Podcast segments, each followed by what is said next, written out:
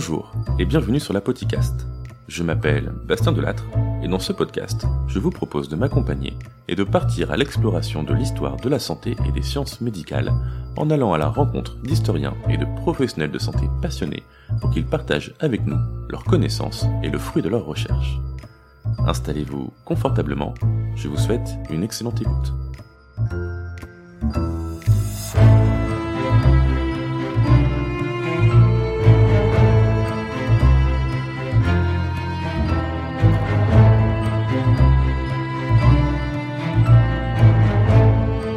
Épisode 10 Échanges médicaux et colonisation portugaise du Brésil avec Marion Pellier.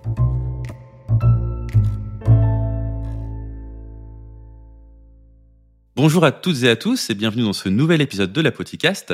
Aujourd'hui, avec mon invité du jour, on part à l'aventure. Dans un des épisodes précédents, nous avions embarqué à l'époque moderne avec Guillaume Lint pour nous intéresser à la santé des gens de mer. Et cette fois, on s'arrête à peu près à la même époque, mais je vous propose d'aller un peu plus loin dans le voyage en débarquant sur un nouveau continent et en nous intéressant à l'imprégnation réciproque des théories et des pratiques médicales portugaises et brésiliennes au XVIe et XVIIe siècle. Et pour aborder ce sujet, j'ai le plaisir d'accueillir Marion Pellier. Bonjour Marion. Bonjour. Marion, tu es doctorante en histoire, en co-tutelle internationale entre le Centre d'études supérieures de la Renaissance de Tours et l'Université de Aveiro au Portugal. Et actuellement, tu es également attachée temporaire d'enseignement et de recherche à l'Université de Strasbourg. Ta thèse s'intitule Égalien traversa l'Atlantique, le syncrétisme des pratiques et des savoirs médicaux luso-brésiliens 1500-1650. Tu l'as fait sous la codirection de Pascal Briouat, à l'Université de Tours, et d'Antonio Manuel Lopez Andrade. Alors Marion, pour commencer, est-ce que tu peux nous expliquer comment tu en es arrivé à choisir de traiter ce sujet pour ta thèse? Ce sujet de thèse, euh, j'ai commencé à y penser vraiment euh, à partir du master, mais c'est vraiment par rapport à ma philosophie de vie d'une certaine manière que j'y suis arrivée. Et on va faire un petit flashback euh, parce que c'est par rapport vraiment à mon sport au début, puisque j'ai été et je suis toujours euh, gymnaste. Et au collège, j'étais en horaire aménagé. En gros, ça correspondrait à une sorte de sport-études. Et où je finissais par exemple les cours à 15 heures et j'allais à la gym jusqu'à 19h30 et ça quatre ou cinq fois par semaine. Et comme presque toutes les gymnastes, euh, j'ai voulu à un moment être euh, kinésithérapeute, ostéopathe, mais finalement je me suis orientée vers un bac L, donc oui j'ai fait un grand écart, sans mauvais jeu de mots, car j'avais beaucoup plus d'affinité avec les humanités que les choses scientifiques. Mais j'ai gardé ce goût pour le sport, ce goût pour le corps de manière générale. Et j'ai eu le déclic vraiment pour l'histoire de la médecine lorsque j'ai passé le concours de l'ENS Ulm en 2012. Donc j'ai fait Hippocagne et Cagne au lycée Potier à Orléans. Et la thématique euh, était hygiène et santé en Europe de la fin du XVIIIe siècle au lendemain de la Première Guerre mondiale. Et en étudiant cette thématique, ce sujet général, euh, je me suis dit que c'était vraiment ce que je voulais étudier, mais pas en histoire contemporaine. Moi, ce qui m'intéressait davantage, c'était plutôt histoire ancienne ou histoire moderne. Et j'ai eu la confirmation euh, de mon goût pour l'histoire moderne en L3 d'histoire à Tours, où j'ai eu un cours d'histoire du corps à l'époque moderne donné par un professeur euh, du Centre d'études supérieures de la Renaissance. Et je me suis donc finalement, par la suite, naturellement orientée vers un master euh, à ce Centre d'études supérieures de la Renaissance, ou CESR pour aller plus vite. Et j'ai découvert, et finalement j'ai travaillé sur un médecin juif portugais, qui s'appelait euh, João Rodrigues de Castelo Branco. Son pseudonyme c'était Amatus Lusitanus, donc on va l'appeler Lusitanus pour aller plus vite, parce que j'en reparlerai par la suite. Et le choix du Portugal vient tout simplement du fait que j'ai découvert ce pays euh, en vacances avec mes parents et on a littéralement eu un coup de cœur. Et j'avais également pour projet de partir en Erasmus en master et l'université de Coimbra me faisait de l'œil, carrément. Alors effectivement, tu m'as un peu parlé de Lusitanus quand on a préparé cet épisode, et c'est un personnage que l'on va retrouver à différents moments. Peux-tu nous présenter un peu ce médecin? Ce qui m'a euh, intéressé pardon, chez Lusitanus, c'est sa pérégrination. Tout d'abord, sa pérégrination estudiantine. Il part faire ses études de médecine à l'université de Salamanque, non pas à l'université de Coimbra, mais c'était souvent un choix entre les deux à cette époque-là pour les aspirants médecins au Portugal. Il revient de Salamanque avec euh, son diplôme au milieu des années 1530. Alors, ce qui est intéressant chez lui, c'est ce qu'il est ce qu'on appelle un marane. Un marane, c'est officiellement un chrétien, mais officieusement juif. Donc Lusitanus, il sent le danger arriver puisqu'il va fuir l'Inquisition qui arrive en 1536 et les persécutions qui suivent et il va s'installer entre guillemets un peu partout en Europe. D'abord, il va partir à Anvers chez son oncle qui travaille dans le commerce des épices. Il s'installe ensuite à Ferrare en Italie à la demande et sous la protection du duc Hercule d'Est. Ensuite, il part à Ancône, où il est notamment appelé à Rome pour soigner le pape Jules III et sa sœur. Il déménage ensuite à Raguse, donc l'actuel Dubrovnik, où il obtient la charge de médecin municipal. Et enfin, dernière euh, destination, il euh, finit sa vie à Salonique, donc l'actuelle Thessalonique, en Grèce, mais euh, qui faisait partie de l'Empire ottoman à cette époque, où il redevient officiellement juif et où il est consulté par le futur Silim II, le futur sultan et le fils de Soliman le Magnifique. Donc tout au long de cette pérégrination, qui est quand même sur plusieurs milliers de kilomètres, il écrit des cas médicaux qui sont appelés alors je vais dire en français, les centuries, donc en latin c'était Curationum Medicinalium Centuriae. Ce sont sept volumes de 100 cas où il décrit la thérapeutique utilisée pour soigner telle personne dans telle situation. Par exemple, le premier cas de la première centurie, c'est euh, le cas d'une jeune fille euh, de la campagne qui vient le voir pour une piqûre de vipère. Donc il commence ainsi. Aujourd'hui, une jeune fille euh, de tel âge, euh, de telles conditions, etc., est venue me voir parce qu'elle s'est fait piquer par une vipère. J'ai donc fait, par exemple, un emplâtre avec telle ou telle plante, mais par contre, étant donné qu'elle avait moins de 14 ans, je n'ai pas fait de saignée, car comme Galien le dit dans tel paragraphe de tel livre, euh, il ne faut pas faire de saignée au moins de 14 ans. Bilan, elle a survécu. Donc c'est une sorte de manuel pour les médecins ou les futurs médecins.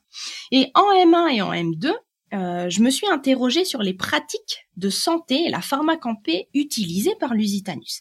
Par exemple, est-ce qu'il va traiter un homme, une femme, un vieillard, un enfant, un riche, un pauvre de la même manière? Bon, spoiler, non. Je me suis également posé d'autres questions.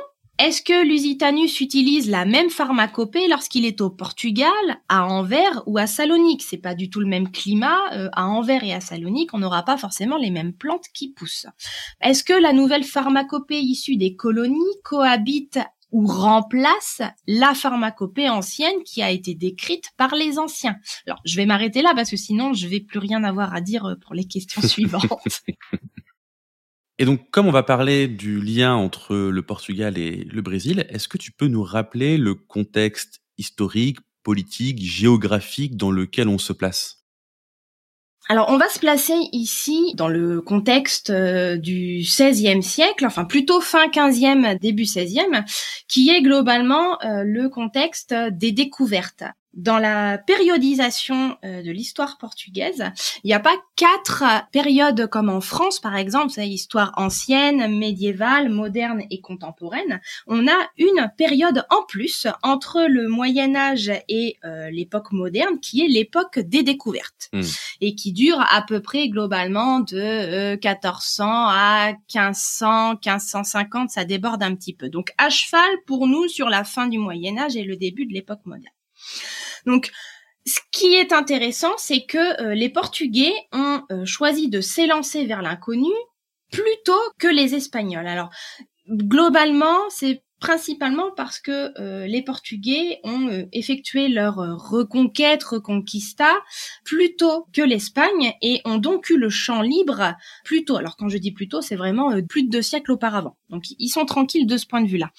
Donc avant que la route maritime du Cap de Bonne-Espérance soit découverte par Bartholoméo Dias en 1488, puis la route officiellement ouverte vers l'Inde par Vasco de Gama en 1498, l'importation des denrées rares et rechercher notamment les épices qui font partie de la pharmacopée euh, au niveau médical, bah ça se fait par la route depuis l'Antiquité et ensuite euh, au niveau de la Méditerranée, bah c'est Venise qui a le monopole. Or, les Portugais, bah, ici, sont un peu jaloux d'une certaine manière, et ils vont donc essayer de s'emparer de ce commerce qui est très très très lucratif. On parle vraiment d'un prix qui va être euh, décuplé entre les Moluques et l'arrivée sur euh, le continent européen. Donc qui parle d'épices parle de remède, si je reprends l'expression euh, de Loïc Gir. Donc il y a une sorte de contre-offensive portugaise à cette époque-là, et les Portugais vont chercher à se tourner vers l'Atlantique dès le début du XVe siècle. Donc l'objectif, c'est de, s'affranchir de cette dépendance, et donc euh, c'est l'une des raisons pour lesquelles les Portugais portent leur regard vers l'océan Atlantique. Alors il s'agit de découvrir une nouvelle route commerciale, si possible vierge de toute trace de Vénitiens, afin de rapporter ces cargaisons d'épices, faire baisser leur cours, tout en s'enrichissant bien évidemment d'une certaine manière, cette inondation du marché européen se retrouve, par exemple, chez Lusitanus lorsqu'il parle un petit peu de Lisbonne et surtout lorsqu'il est à Anvers, parce que n'oublions pas, comme j'ai dit tout à l'heure, son euh, oncle, euh, qui fait partie de la famille euh, Mendes, fait partie du négoce. Il y a presque une mainmise par les juifs portugais à Anvers à cette époque-là sur le commerce des épices. Et ça se retrouve notamment chez lui puisqu'il utilise beaucoup de poivre, gingembre, cannelle, clou de girofle, muscade, euh, bois de santal, euh, le cassier, de l'encens, etc., etc. Puisqu'on est dans le contexte des découvertes également, donc il y a la découverte du euh, Brésil par euh, la flotte de Cabral en avril 1500. Et ce qui est intéressant de noter également, c'est que d'une manière générale, on s'en rend compte rapidement, c'est que le Brésil est considéré à cette époque comme moins important que les Moluques. Parce que, alors le Brésil c'est quelque chose de nouveau, euh, c'est quelque chose d'inconnu, mais les Portugais vont se concentrer principalement sur les Moniques. Donc, ils ne vont pas tout de suite coloniser le Brésil. Ils vont vraiment commencer à s'installer à la fin des années 1530 et c'est vraiment 1549 avec l'arrivée des jésuites que la colonisation prend son ampleur. Euh, le Brésil, alors lorsque je parle de Brésil, petite précision, euh, c'est pas le Brésil actuel. Il s'agit de la côte du Brésil. À cette époque, la forêt amazonienne est encore euh, intacte. C'est littéralement une forêt vierge. Il y a euh, bien évidemment des tribus indigènes qui y vivent, mais elles ne sont pas non plus énormément à l'intérieur. Donc le Brésil, c'est juste la côte à cette époque-là. Au fur et à mesure, il y a notamment au fin 17e et vraiment au 18e siècle des expéditions qui vont être menées le long des fleuves sur des pirogues pour aller euh, notamment découvrir par exemple, savoir où se trouve la source de l'Amazone, etc. Je précise juste euh, pour ceux qui ne visualiseraient pas les Moluques, c'est un archipel qui se situe en Indonésie. Maintenant, si on se place euh, donc côté Brésil, que sait-on des savoirs médicaux, des représentations de la santé, de la médecine des populations locales avant l'arrivée des Occidentaux? Alors avant l'arrivée des Occidentaux, donc dans ce cas-là euh, des Portugais, le cas brésilien est assez particulier. Il n'y a pas une société indigène. Alors il y a différentes tribus. Chaque tribu, en fait, parle une langue différente, a des croyances alors qui se ressemblent mais qui ne sont pas les mêmes, des manières de vivre différentes, c'est presque des sociétés à part entière. Et Élément central, néanmoins, que l'on retrouve presque partout, c'est le rôle du pager, si je veux parler ici d'un point de vue médical. Alors, le pager, qu'est-ce que c'est? De manière générale, c'est une sorte de chaman, mais euh, dans le cas du Brésil, on emploie le terme de pager. Le pager existe toujours encore, on en retrouve dans certaines sociétés traditionnelles encore au Brésil. Le pager, c'est le pilier central des sociétés indigènes de manière générale. Il est à la fois un guérisseur, donc il a un rôle médical, il a un rôle religieux, il a la multicasquette d'une certaine manière. C'est pas le chef de tribu, c'est pas le chef de village, c'est totalement différent. Mais comme il y a une très forte relation, interrelation vraiment entre médecine, religion, magie, il a vraiment ici un triple rôle qui est quand même essentiel. Et une question rapide, c'est quelque chose qu'on a déjà abordé dans la podcast, notamment dans l'épisode avec Charline Beu et dans l'épisode avec euh, Guillaume Lint, et je renvoie les auditeurs vers ces épisodes pour en apprendre plus. Mais est-ce que très brièvement, tu peux nous rappeler quels étaient les grands concepts médicaux à cette époque du côté des Occidentaux, du côté des Portugais? Alors les Portugais, lorsqu'ils débarquent au Brésil, ils vont débarquer avec leurs connaissances euh, issues de l'héritage gréco-arabe. Euh, il y a ce qu'on va appeler en gros la euh, médecine hippocratico-galénique, donc qui est fondée sur la théorie des humeurs, ces quatre humeurs qui sont euh, dans le corps, en équilibre. S'il y a un déséquilibre, soit un trop plein d'humeur ou soit pas assez, enfin pas assez d'une certaine manière, on a donc ici une maladie et l'objectif pour guérir la personne, ça va être de rétablir cet équilibre entre les quatre humains. Hmm. Il y a également, ça c'est plutôt Hippocrate, il y a également ensuite euh, Galien qui va rajouter euh, l'idée des tempéraments par rapport à euh, votre prédisposition. Il y en a qui vont avoir naturellement un peu trop de lymphe, d'autres ça va être un peu trop de bile, etc. Et donc naturellement, on va avoir une prédisposition à tomber plutôt malade à telle période, dans tel endroit. Donc notamment en reprenant euh, les idées d'Hippocrate dans euh, son plus célèbre euh, livre R au lieu ou encore dans les aphorismes, etc. Et ce qui est intéressant également, c'est qu'il y a un certain regain d'intérêt pour la médecine hippocratico-galénique à la Renaissance. Pourquoi? Bah Parce qu'il y a l'imprimerie. Et l'imprimerie fait qu'il y a une diffusion beaucoup plus facile et beaucoup plus rapide de l'information et notamment le fait qu'il y ait diverses éditions et des éditions en latin, en grec, puisque Hippocrate, euh, Galien, etc., euh, c'était principalement en grec. Alors plutôt latin pour euh, pour Galien, pardon. Mais également les écrits des Arabes, Avicenne par exemple, et tout ça malgré les avancées anatomiques d'André Vézal et d'Ambroise Paré par exemple, qui commencent à remettre un peu en cause les anciens, notamment par exemple lorsque Vézal montre que bah non, l'anatomie du corps humain c'est pas la même que celle du singe ou celle du cochon, par exemple. Hmm. Mais on a néanmoins cette supériorité, toujours, cette prévalence des anciens et notamment de Galien. Exemple, si je prends euh, Lusitanus, encore, il cite Galien dans ses 700 cas médicaux où il le cite plus de 1300 fois. Alors, la pharmacopée utilisée par les Portugais à cette époque-là, principalement, aux trois quarts, ce sont des simples, des composés d'origine végétale. Alors, un simple, très souvent, ça va être une plante euh, qui va être prise telle quelle, qui ne va pas avoir subi de transformation euh, pharmaceutique. Un composé, c'est l'association de plusieurs siens. On a également des ingrédients qui proviennent des animaux à environ 15%. Ça peut être de la viande, ça peut être tout simplement euh, du lait, parce que ça provient également des animaux. Alors on a également du lait maternel qui est utilisé euh, parfois et on a également des éléments d'origine minérale à moins de 10%, on est à plutôt 5 6 7% et encore. On a donc deux mondes qui sont très différents sur bien des aspects et du point de vue médical également, en tout cas des connaissances médicales qui se rencontrent. Si on se place du côté portugais, bon, évidemment, hein, tout va être nouveau des hommes, des pratiques, les plantes, les animaux, le climat, les maladies. Est-ce que les Portugais vont tout de suite s'approprier les savoirs des populations locales ou est-ce qu'au contraire, ils vont continuer à utiliser ce qu'ils apportent avec eux, tant sur le plan des théories médicales de l'époque que sur la pharmacopée que tu viens d'évoquer? Donc les Portugais, en fait, quand ils partent, ils ne partent pas les mains vides. Ils emportent en effet avec eux très souvent toutes les semences, toutes les plantes qu'ils peuvent emmener avec eux, notamment du blé, dans l'objectif de peupler les terres et de s'y installer. Donc là, je reprends ici les mots de Joan de Barros qui écrit en 1552 euh, ces termes-là.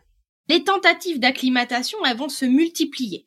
Par exemple, la première des plantes européennes introduites dans les colonies portugaises, c'est le blé. Pourquoi? Parce que c'est fondamentale au niveau de l'alimentation. Bon, même si globalement la population portugaise se nourrit très souvent de fèves et lorsqu'il y a du pain, c'est pas du pain blanc. C'est pas du pain de froment, c'est pas forcément du pain euh, fait avec du blé. Mais de manière générale, on va essayer d'acclimater le blé. Alors la documentation existante sur ces échanges de végétaux va se concentrer essentiellement sur euh, les nouvelles espèces découvertes et à l'exception du blé, ça va délaisser les plantes issues de l'ancien monde. Hein. En introduisant cette céréale, le Portugal y va chercher à fournir un moyen de subsistance aux colons qui viennent juste de débarquer mais également à se constituer de potentiels greniers lors des périodes de disette et de famine qui sont assez récurrentes sur le continent à cette époque-là. Donc il s'agit ici d'une certaine manière de savoir si le blé peut être cultivé plus au sud pour s'en approvisionner et si jamais c'est pas possible, l'objectif c'est de trouver de nouvelles terres où le faire pousser. À Madère, ça pousse vraiment bien. Par contre, en Angola et au Brésil, en raison du climat, de précipitation et d'un ensoleillement différent, c'est un échec cuisant. Donc la difficulté en fait de l'introduction durable de plantes européennes dans les colonies portugaises situées dans des régions tropicales ou équatoriales va obliger ici les colons à se pencher sur la faune et la flore locale, d'abord pour se nourrir, ensuite pour commercer et enfin pour se soigner puisque la pharmacopée est composée vraiment très souvent de végétaux. Donc c'est au cours en fait de cette euh, adaptation d'une certaine manière forcée ici euh, pour les Portugais que ils vont finalement se rendre compte qu'il y a énormément de nouvelles choses que les anciens n'ont pas décrites. Et ça, ça va être un véritable enjeu pour eux. Quand on veut s'approprier quelque chose, il faut bien évidemment le connaître. Donc ici, pour eux, l'objectif, ça va être de finalement comprendre cette nouveauté lorsque l'on va se rendre compte qu'il y a un véritable enjeu ensuite, bah, bien évidemment financier, lorsque vous découvrez une, une plante qui fonctionne bien et qui ensuite vous rendez compte qu'il y a des effets thérapeutiques, bah, vous voulez l'approprier pour ensuite en, en, retirer des bénéfices. Exemple, bah, le tabac tout simplement. Le tabac, euh, traditionnellement, on dit que c'est euh, Jean Nico qui l'a introduite en France et que cette plante a eu beaucoup de succès à la cour de Catherine de Médicis, notamment pour euh, ses migraines. Bon, bah c'est tout à fait ça ici. Alors comment est-ce que va se mettre en place ce système? Alors ce système déjà, moi j'ai repris ici l'expression de Louis Marou, triptyque, commerce, conquête, religion puisqu'ici, ces trois termes sont d'une certaine manière au service de la colonisation. Et les trois ont également un lien avec la médecine. Euh, commerce, pourquoi? Bah Parce qu'on va essayer de s'approprier euh, le savoir à propos de certaines plantes, par exemple, donc pour ensuite les commercialiser. La conquête, on va essayer de conquérir un savoir. S'approprier un savoir, c'est essayer de le conquérir également. Et également religion, puisqu'ici, ce sont principalement les missionnaires, et en l'occurrence, trois fois sur quatre, dans le cas du Brésil, ce sont des jésuites. Il y a aussi euh, quelques dominicains, franciscains et capucins, mais vraiment plus, presque, allez, quatre fois sur cinq, ce sont des jésuites. Et ce sont eux qui sont, du point de vue européen, en charge de l'assistance euh, sanitaire le cas du Brésil. Ils sont regroupés dans ce qu'on appelle les colegios et les misericordias. Alors, colegios, ce sont les collèges. C'est une sorte de village où ils ont, euh, ils essaient d'acculturer euh, d'une certaine manière les indigènes, et également donc les miséricordias qui existent encore aujourd'hui, qui ont un lien très fort avec la religion, mais de manière générale, sont des centres d'assistance pour les personnes qui en ont besoin. Alors, dans le cas du Brésil, les colegios et les misericordias les plus grandes sont à Salvador de Bahia et à Rio de Janeiro. On retrouve également chez les jésuites, donc à l'intérieur de ces, de ces deux bâtiments, on retrouve ce qu'on appelle les boutiques. les boticarios, ce sont les apothicaires. Donc, ce sont les jésuites au Brésil qui vont être détenteurs du savoir tout simplement, de la théorie, mais également de la pratique parce que ce sont eux qui vont avoir la main mise ici sur la pharmacopée en elle-même. Ce sont eux qui vont, à partir de leur boticage, ce sont eux qui vont fournir les apothicaires, par exemple, dans le reste de la ville de Rio de Janeiro. Donc cette pharmacopée que l'on retrouve chez eux, elle est principalement importés d'Europe. Mais le problème, ça va être la question de l'approvisionnement. Pourquoi? Bah parce qu'il va falloir faire venir par bateau cette pharmacopée et euh, l'approvisionnement très difficile fait qu'il y a énormément et très rapidement des pénuries au niveau de la pharmacopée, mais également une pénurie au niveau des personnes diplômées. Pourquoi? Bah parce qu'au Brésil, on n'a pas comme dans l'Amérique espagnole, on n'a pas d'université en fait. L'université, elle arrive au Brésil vraiment au début du 19e siècle et il n'y a pas de cours de médecine euh, qui sont donnés dans les collegios ou misericordias des jésuites. Justement, hors micro, tu m'expliquais qu'il y avait d'autres acteurs médicaux importants en dehors des jésuites. Qui sont-ils? Il y a une catégorie de personnes que je ne pensais pas trouver au sein de mes recherches. Ce sont les personnes juives. Alors bon, Amatus Lusitanus était juif, il avait euh, fui l'Inquisition, mais il était resté en Europe. Et finalement, c'est tout à fait logique de retrouver beaucoup de personnes juives au Brésil, puisqu'elles aussi ont fui l'Inquisition. Alors, il y en a beaucoup qui sont restés sur place, qui n'ont pas vu le danger venir, mais parmi ceux qui ont fui, il y en a qui sont partis au Brésil. Sur le continent, tout comme sur le vieux continent, la société brésilienne, c'est une société qui va être hiérarchisée au niveau religieux. D'un point de vue religieux, elle se scinde en deux catégories à cette époque. Les vieux chrétiens et les nouveaux chrétiens. Les vieux chrétiens, c'est ceux qui ont toujours ou presque toujours été, sur plusieurs générations, mais vraiment sur une bonne dizaine de générations, chrétiens, tout simplement. Les nouveaux chrétiens, ce sont ceux qui se sont convertis il y a soit c'est tout jeune, soit c'est trois, quatre générations auparavant. Donc, il y a une certaine hiérarchie ici, les vieux chrétiens par rapport aux nouveaux chrétiens. Donc pour les juifs qui très souvent, par exemple, se convertissent pour de vrai ou pour de faux, ils sont donc dans la catégorie des nouveaux chrétiens. Pour les juifs qui vont donc émigrer, l'intégration va se va reposer sur un concept, se rendre indispensable. Donc dès leur arrivée, les nouveaux chrétiens, juifs, maranes, etc., vont par conséquent chercher à occuper des métiers de première nécessité, voire des métiers vitaux, notamment dans le cas médical. Donc dans le cas de la société brésilienne, cette intégration, elle est beaucoup plus facilitée que dans le cas portugais. Pourquoi?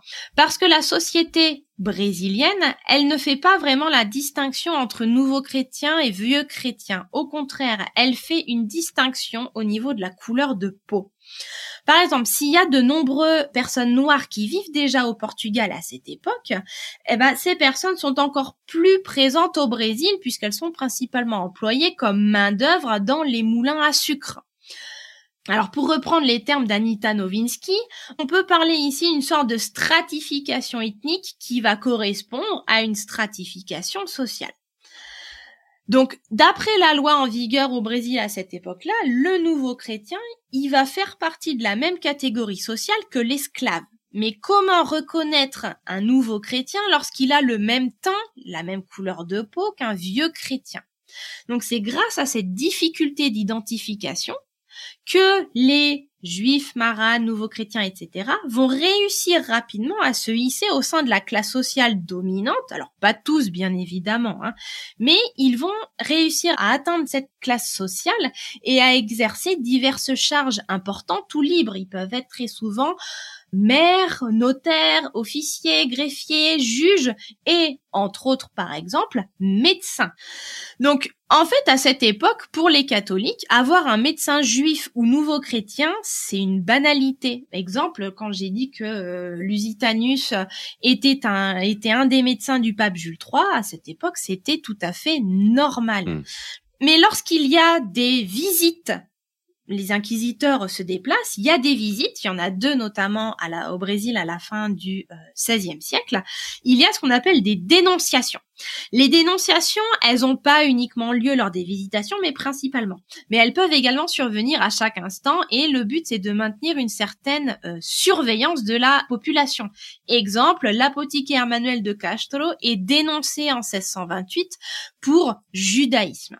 Donc au XVIe et XVIIe siècle, les professions médicales sont très souvent exercées par des juifs nouveaux chrétiens ou maranes au Brésil. José Gonçalves Salvador montre par exemple qu'entre 1600 et 1700, à Rio, il y avait 17 médecins diplômés. Sur ces 17, il y en a 13 qui étaient nouveaux chrétiens ou juifs ou maranes, etc. De même, alors que sur le continent européen, il y a une distinction entre médecins, euh, universités, chirurgiens, barbiers, apothicaires, apprentissage, euh, il y a une très grande différence. Le mélange des savoirs et des pratiques est plutôt de mise dans la colonie brésilienne, notamment avec une obligatoire prolifération de charlatans, entre guillemets charlatans. Exemple, euh, Custodio de Souza Tavares, qui euh, est poursuivi un peu partout dans la ville de Sao Paulo entre 1631 et 1635. Donc, de manière générale, la plupart des habitants du Brésil, alors quand je dis habitants du Brésil, je parle plutôt ici côté euh, portugais, hein, ils vont se soigner eux-mêmes grâce à l'usage de plantes médicinales locales et surtout auprès des jésuites et de leurs boutiques, malgré la pénurie. Alors, il y a également euh, les esclaves qui jouent un grand rôle finalement. Alors ils sont classés dans la dans la catégorie des charlatans puisqu'ils n'ont pas le ils ne sont pas diplômés, ils n'ont pas fait d'apprentissage. Mais il y a notamment les esclaves d'origine africaine qui vont emmener d'une certaine manière avec eux leur savoir médical traditionnel qui est empreint de magie également, tout ce qui va être un petit peu vaudou.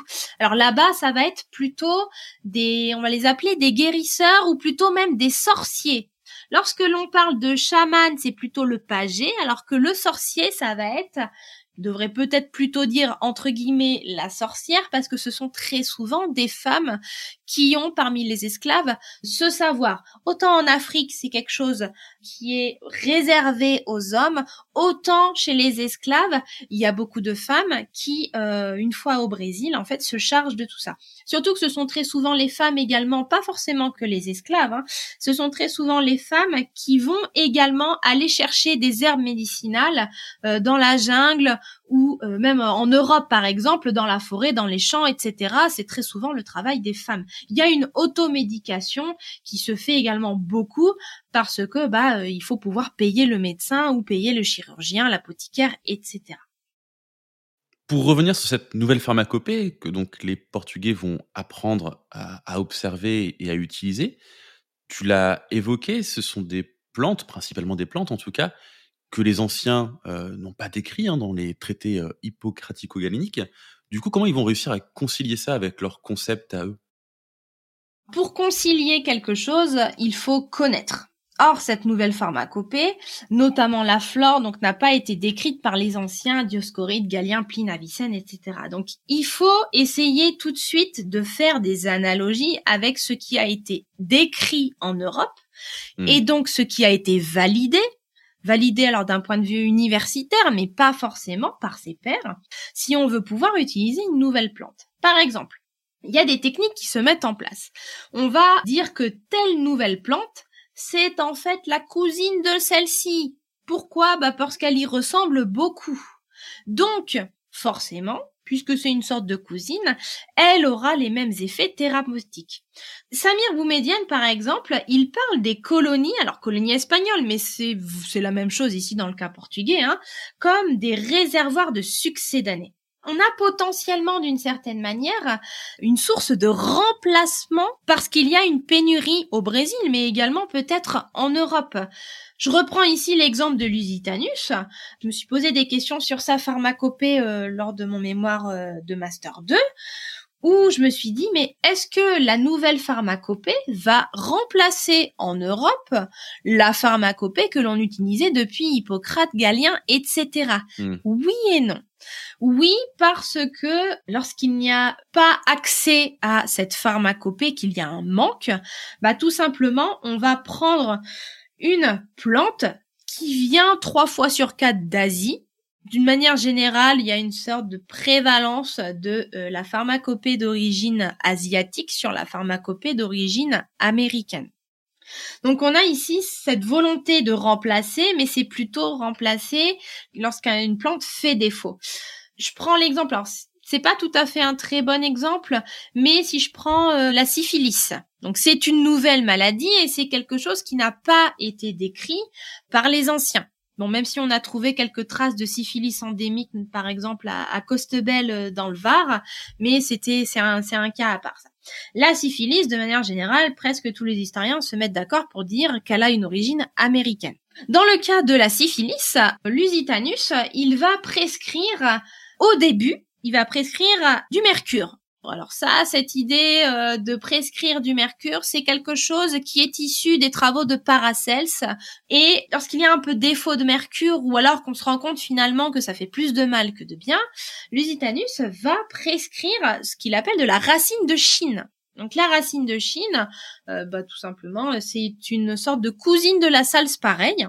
et euh, elle va être très souvent prescrite. Uniquement lorsqu'il n'y a pas de racines de Chine, on va ensuite se tourner vers le bois de Gaillac qui provient d'Amérique, principalement Amérique centrale, mais il y en avait un petit peu au Brésil également, mais c'était principalement Amérique centrale ou nord de l'Amérique du Sud. Je n'ai presque pas retrouvé chez Lusitanus, par exemple, de simples ou de composés qui proviennent du Brésil. Il ne parle pas du tabac. Je m'attendais à ce qu'il parle du tabac, mais pas du tout. Et finalement, euh, la pharmacopée d'origine américaine, on la retrouve assez peu en Europe telle qu'elle. On va en revanche la retrouver dans les colonies espagnoles et portugaises. Alors dans le cas du Portugal, on va finalement voir une volonté d'introduction en Europe, mais ça ne fonctionne pas beaucoup puisque bah, bien évidemment c'est pas le même climat, ça ne pousse pas et euh, les jardins botaniques et les serres ne sont pas encore euh, assez développé à cette époque. Ça commence à se développer, mais c'est pas encore euh, comme aujourd'hui, par exemple. Et on va donc essayer d'acclimater ces plantes dans les colonies, notamment les colonies portugaises. Parfois, il existe un refus de conciliation, soit parce que les indigènes vont refuser de partager une connaissance, une sorte de, pas de rébellion, mais une résistance à une forme de colonisation, soit parce qu'ils vont donner un mauvais dosage. Exemple, le fait d'expliquer à des Portugais que les graines de la noix des Barbades, alors en latin euh, Jatropha curcas, sont purgatives, mais ne pas leur dire que si on en prend un petit peu trop, eh ben ça devient fatal. soit parce qu'également les Portugais sont horrifiés, notamment dans le cas de l'anthropophagie, ou l'usage généralisé d'animaux qui sont considérés comme étant diaboliques de manière générale euh, dans la religion catholique, comme le crapaud, la chauve-souris, etc. Alors que l'anthropophagie fait partie d'une certaine manière des pratiques médicales à cette époque-là, parce que c'est plutôt de la prévention, parce qu'on va chercher, en mangeant la personne, à euh, s'approprier sa force, que ce soit sa force physique ou sa force mentale. Donc tu as commencé à être euh, assez concrète avec euh, quelques exemples. Est-ce que tu peux nous redonner un exemple où justement euh, les Portugais ont intégré des pratiques, des connaissances qu'ils ont pu observer chez des peuples locaux? Ils intègrent assez rapidement euh, des connaissances à propos de ces euh, nouvelles plantes, de cette nouvelle pharmacopée. Tout d'abord, la noix de cajou, en portugais cajueiro, c'est l'exemple parfait ici d'une flore d'une colonie qui va traverser les océans et être acclimatée dans une autre colonie. Donc la noix de cajou, elle provient de la côte nord-est du Brésil et du sud de l'Amérique centrale. C'est un arbre globalement de taille moyenne qui va fournir deux fruits. Le vrai fruit, donc la noix de cajou dans son endocarpe, et le faux fruit qu'on appelle la pomme de cajou. C'est un pédoncule hypertrophié, donc très très gros fruit qui grossit euh, après maturation. Les deux fruits sont comestibles, mais lorsque l'on veut obtenir la noix de cajou, donc dans son endocarpe, il faut faire très attention parce qu'il y a une résine urticante qui est appelée le baume de cajou. La première mention de l'anacardier, revient au français André TV en 1557 euh, lorsqu'il fait euh, partie de l'expédition de Villegagnon et qu'il observe l'arbre dans euh, la province que l'on appelle aujourd'hui la province du Maranhão. Il nous dit que le pays porte grande quantité d'arbres qu'il nomme acajou, qui portent des fruits gros comme le poing, qui sont en forme d'œuf doigt. Donc on voit le principe d'analogie pour essayer d'aider le lecteur à se représenter cette nouvelle chose. Ils en font un certain breuvage. Euh, le fruit en soi n'est pas vraiment bon à manger. Il a le goût d'une corme demi-mûre, donc le fruit du sorbier à demi-mûre. Au bout de ce fruit, il y a une espèce de petite noix grosse comme un marron, donc la fameuse noix de cajou dans son endocarpe, en forme de rognon de lierre. Le noyau qui est à l'intérieur, il est très très bon à manger, pourvu qu'il soit passé légèrement par le feu. Donc là, il nous explique que il a observé les indigènes faire griller tout simplement les noix de cajou pour séparer la noix en elle-même de son endocarpe. Donc l'écorce est toute pleine d'huile, c'est fort âpre, et les sauvages, parce que c'est ainsi qu'ils les appellent, pourraient faire une quantité plus grande que nous ne faisons de nos noix par deçà. Donc il nous explique en gros que on peut produire beaucoup d'huile avec et beaucoup plus qu'avec les noix que l'on a au Brésil. Les feuilles de cet arbre sont semblables à celles d'un poirier. Elles sont légèrement plus pointues et rougeâtres au bout. Donc l'anacardier, de manière générale, il est utilisé par les Indiens du Brésil avant 1500. L'arbre et ses fruits sont employés à des fins de construction, de chauffage, d'alimentation et bien évidemment, ce qui va intéresser grandement les Portugais, un usage médicinal. On va chercher également à faire correspondre ce nouveau simple ou cette nouvelle drogue, parce qu'on c'est un terme que l'on emploie également à l'époque pour parler des simples. Donc on va chercher à faire correspondre cette nouvelle drogue aux descriptions qu'ont pu faire Galien et Hippocrate. Par exemple, on va dire que ces fruits sont bons, ils vont rafraîchir, ils vont calmer, et ça reprend d'une certaine manière la théorie hippocratico-galénique des humeurs. On va déterminer par exemple que l'anacardier fait partie des simples qui agissent de façon élémentaire. Ils vont apporter soit du froid, du chaud, un peu de sécheresse, de l'humidité, ou agir de façon spécifique. Est-ce que c'est un antidote? Est-ce que c'est un laxatif? Etc. Et lui, il a la double casquette puisqu'il va à la fois et rafraîchir et calmer la personne. de manière générale, l'anacardier est très prisé parce que à la fois l'écorce, les feuilles, les fruits sont entre autres antiscorbutiques et vermifuges. Donc dans le cas euh, des voyages en bateau, bah c'est parfait. L'enjeu médicinal et donc commercial est important il faut absolument acclimater cette plante dans une autre partie de l'empire. La date d'introduction de l'anacardier en Inde portugaise, on sait que c'est à peu près vers 1570, parce qu'en 1563, Garcia de Horta, qui a émigré en Inde portugaise à Goa, mentionne un anacardo dans ses colloques, mais on sait que ce n'est pas le véritable anacardo puisque il dit que euh, il était utilisé par Avicenne. Donc ce n'est pas l'anacardium, c'est le Semecarpus. Bon, c'est un cousin, mais c'est pas le même. En revanche, Cristóvão da Costa, qui reprend en 1578 les colloques de Garcia da Horta, ajoute de nouveaux simples et il ajoute le fameux caius ou cajou et il offre surtout une illustration et sur cette illustration, il n'y a pas de doute possible, c'est le véritable anacardier. L'anacardier va suivre les Portugais, il va s'installer également par la suite en Asie de l'Est et du Sud-Est. Aujourd'hui, les principaux producteurs de la noix de cajou, d'après la FAO, c'est d'abord le Vietnam, ensuite le Nigeria et enfin l'Inde. Le Brésil arrive beaucoup plus loin dans la liste. Un autre exemple de simple que l'on a cette fois-ci essayé d'introduire en Europe, mais avec un usage un peu différent euh, du Brésil, c'est le tabac.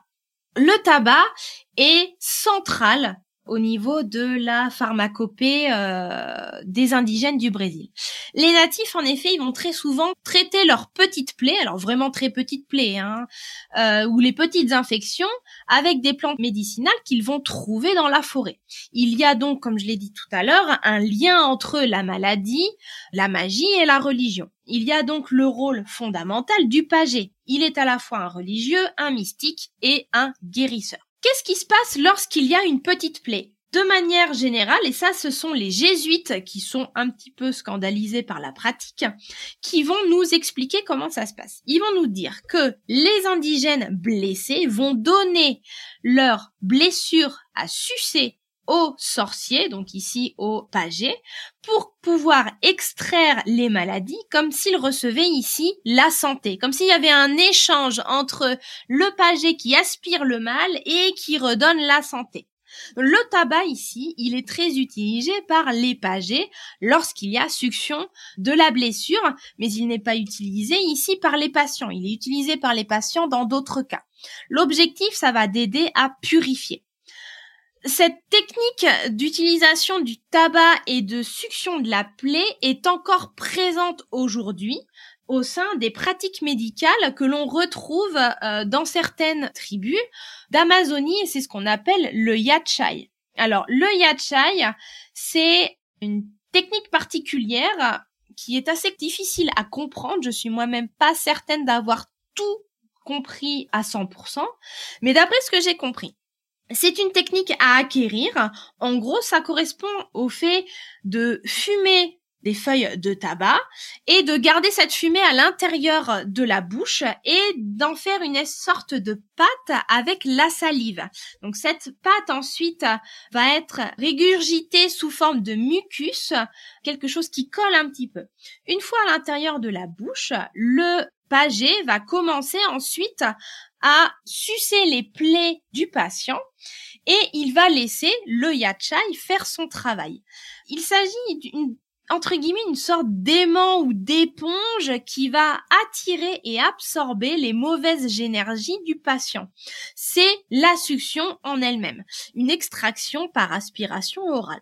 Le pagé ensuite va cracher dehors ce yachai contaminé parce que s'il le garde en lui, c'est une intoxication potentielle, voire la mort. Et si on se place maintenant du côté des populations locales au, Brésil, est-ce qu'on a également observé une adaptation des pratiques suite à l'arrivée des théories hippocratico-galéniques? Oui et non.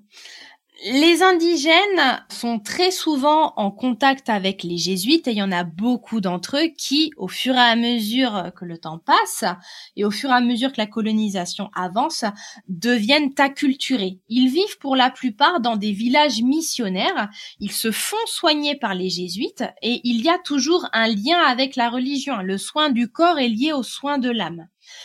Il y en a certains néanmoins qui vont euh, retourner voir le pagé et qui vont donc ensuite euh, se faire remonter les bretelles par les jésuites et par d'autres natifs euh, qui vivent avec eux dans le village. C'est une sorte d'adaptation des pratiques, mais c'est une adaptation forcée, c'est une adaptation qui est imposée ici. Hmm. Donc je suis pas certaine qu'on puisse parler ici d'adaptation. la principale cible des jésuites ici, ça va être les enfants. Soigner un enfant, c'est le convertir, c'est convertir sa mère et c'est aussi assurer l'acculturation des générations futures. Euh, il y a aussi des pratiques d'origine africaine qui apparaissent avec notamment ici, euh, je vous en ai parlé tout à l'heure, euh, le rôle des sorciers. Les pratiques d'origine africaine, elles ont également beaucoup de succès à partir du milieu du XVIIe siècle auprès des foyers populaires et modestes. De même, les femmes indigènes et les esclaves, elles vont jouer un grand rôle parce que ce sont elles traditionnellement qui vont chercher les plantes dans la nature. C'était également le cas aussi en Europe pour les femmes.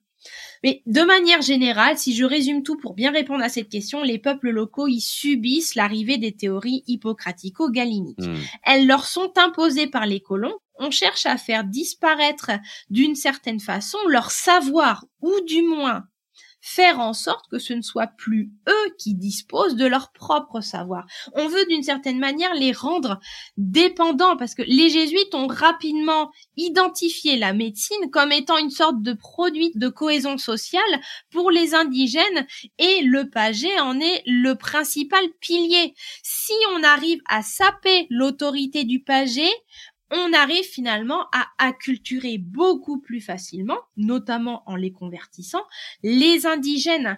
Comment est-ce qu'on s'appelle euh, l'autorité du pagé Tout simplement en s'appropriant son savoir, en s'appropriant les connaissances sur la faune et la flore. Comme ça, tout simplement, on peut dire aux indigènes, bah regardez, on est capable de faire la même chose, voire plus parce qu'on a également notre propre savoir qui provient d'Europe, et en plus parce qu'on a Dieu à nos côtés et ça aide pas mal. Et du coup, de quelles sources est-ce que tu disposes pour faire tes recherches? Alors, naïvement, j'imagine que c'est compliqué d'avoir le point de vue des populations locales. Et d'ailleurs, je crois que tu l'as évoqué un peu plus tôt dans, dans l'épisode. De quoi tu disposes du coup? Alors, c'est très compliqué, effectivement, voire même impossible d'avoir le point de vue des populations locales au Brésil. Pourquoi? Parce qu'il n'y avait pas d'écriture à cette époque, tout simplement. Hmm. Donc, il est impossible de faire l'histoire à parts égales pour reprendre les termes de Romain Bertrand par exemple ou d'obtenir la vision des vaincus si je veux reprendre les mots de Nathan Vachtel. Ici, la voix des indigènes, elle passe par la voix des colons. Et automatiquement, on a une vision qui est assez biaisée, c'est pas forcément objectif. Alors j'ai des exemples de descriptions, de chroniques, de lettres de procès. Par exemple, on a beaucoup de descriptions à partir du milieu du XVIe siècle. Mais elles sont faites du point de vue européen les Européens très souvent ne comprennent pas forcément à 100% ce qu'ils décrivent, notamment dans le cas d'anthropophagie, hein, dont j'en ai parlé rapidement tout à l'heure. C'est une pratique médicale d'une certaine manière pour les indigènes. Or, ça n'a pas du tout la même portée ici pour les Européens. Alors j'ai cherché également de la littérature métisse, un peu comme euh, Garcilaso de la Vega dans le cas des Incas. Alors c'était le fils d'un espagnol et d'une princesse Inca qui a décrit euh, lui-même les mœurs, les us et coutumes, la culture Inca euh, issue de euh, son héritage maternel d'une certaine manière. Mais dans le cas du Brésil, je n'en ai pas trouvé, du moins pas pour la médecine. Alors j'ai trouvé un seul exemple qui bien évidemment ne me parle pas de médecine, c'est Domingo Fernandes Noble, de son nom indigène Thomas Caona, qui est un fils de portugais et de mère euh, indigène brésilienne, et qui joue de sa double identité selon la situation et donc euh, selon ce qui l'avantage. Il va apparaître dans un procès de l'Inquisition à la fin du XVIe siècle, où on l'accuse de pratiques gentiliques, donc en gros d'avoir une vie dans la tradition des gentils de ne pas avoir une bonne conversion à la bonne religion, bien évidemment. On a son témoignage, mais son témoignage est retranscrit par l'inquisiteur et il y a donc bien évidemment un jugement et un ton moralisateur à l'intérieur. Donc malheureusement, j'ai 100% de sources qui sont européennes et c'est bien dommage, mais bon, bah on fait avec ce qu'on a. ouais, forcément. Eh bien, encore merci Marion pour avoir accepté mon invitation et pour cet échange qui était vraiment passionnant. Merci à toi de m'avoir invité, ça fut un plaisir. Si vous voulez quelques informations complémentaires et notamment les références et les conseils de lecture de Marion, rendez-vous sur le site internet apoticast.fr. Je vous rappelle également que sur ce site, vous pouvez vous abonner à la newsletter et vous pouvez suivre l'actualité du podcast sur les réseaux sociaux, principalement Instagram, mais également Twitter et Facebook. N'hésitez pas à noter le podcast ou à laisser un commentaire sur votre plateforme d'écoute préférée, c'est très important pour m'aider à le faire connaître. Et puis abonnez-vous pour ne rater aucun futur épisode. Quant à moi, je vous donne rendez-vous le mois prochain pour continuer notre exploration de l'histoire de la santé et des sciences médicales dans un nouvel épisode. À très bientôt.